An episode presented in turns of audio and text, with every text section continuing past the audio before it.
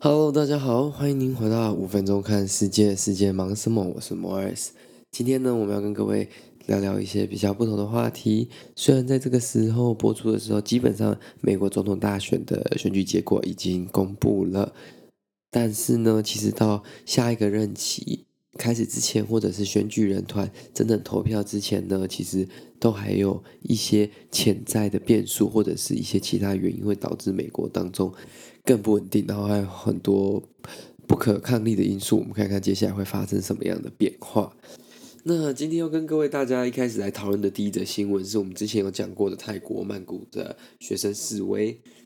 那其实这个东西已经持续这样子，已经看了3-4个礼拜，几乎已经快1个多月了。那这个反政府示威的民众呢，其实一直正在扩大，然后整个规模的组织也越来越完善。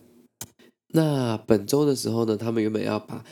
他们的一些诉求、他们的信送给泰王，就是到皇宫前面，但是呢，那个他们在过程当中，因为他们一直有点要冲撞皇宫，所以呢，他们就一直被政报警察阻挡，然后甚至警方甚至有用类似水柱、水枪那种东西，水柱车那种去喷洒当地的民众，去驱赶民众。但是呢，他喷了之后呢，因为这个是整个抗议行动以来唯一的第2次，那个警方用这样子比较大规模的方式，然后去喷水或者是去跟群众发生冲突，所以就引起很多人的众怒啊！大家立刻就穿上雨衣，然后雨伞，就是已经蓄势待发，准备要跟那个警察硬碰硬这样子。但后来警方就随后就说：“哦，没有，他们只是不小心喷到。”可是其实也蛮扯的啦，就是说，居然会不小心误喷，是指令下错了，还是负责控制的那个不小心手滑，然后就整个就喷出去，然后居然没有造成更严重的后果。这其实应该要非常感到感性，就是说哦，居然没有误喷，然后造成更大的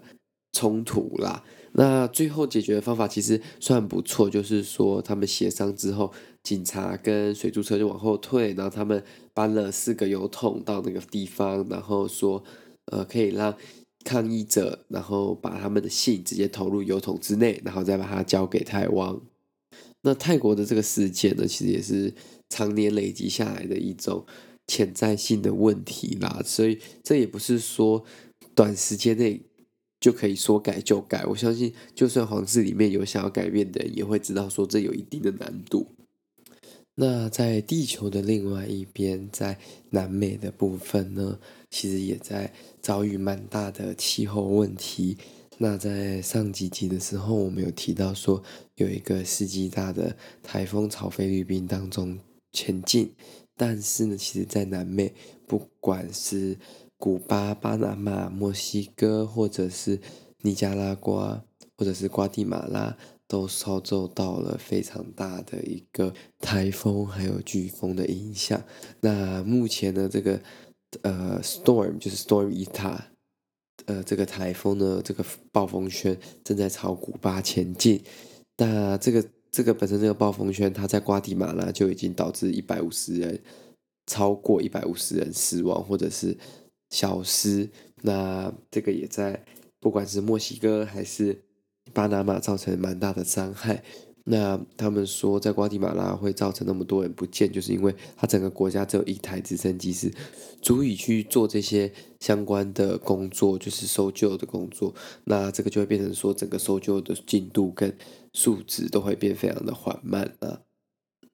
那这其实就可以看到说，国家当中资源不平均的分配跟资源上的差异，其实会有很大的影响。那我们也希望这些被自然灾害所侵袭的地区呢，能够安全的挺过去，因为这其实是会造成许多人不管是生命安全上的威胁，或者是直接生活上很大的影响。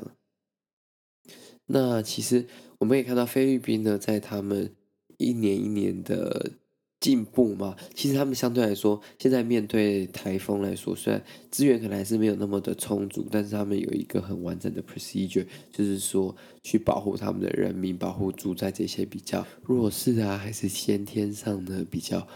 受自然威胁的这些地区啦。那今天的5分钟看世界，世界忙什么就到这里结束了。谢谢各位今天的收听，我们下次再见。喜欢这个节目吗？麻烦您把它推荐给你的亲朋好友，在 Spotify、KKbox、Google 以及 Apple Podcast 都可以收听。也欢迎您来脸书粉丝团一起讨论您想听什么。谢谢大家，我们下周再见了，拜拜。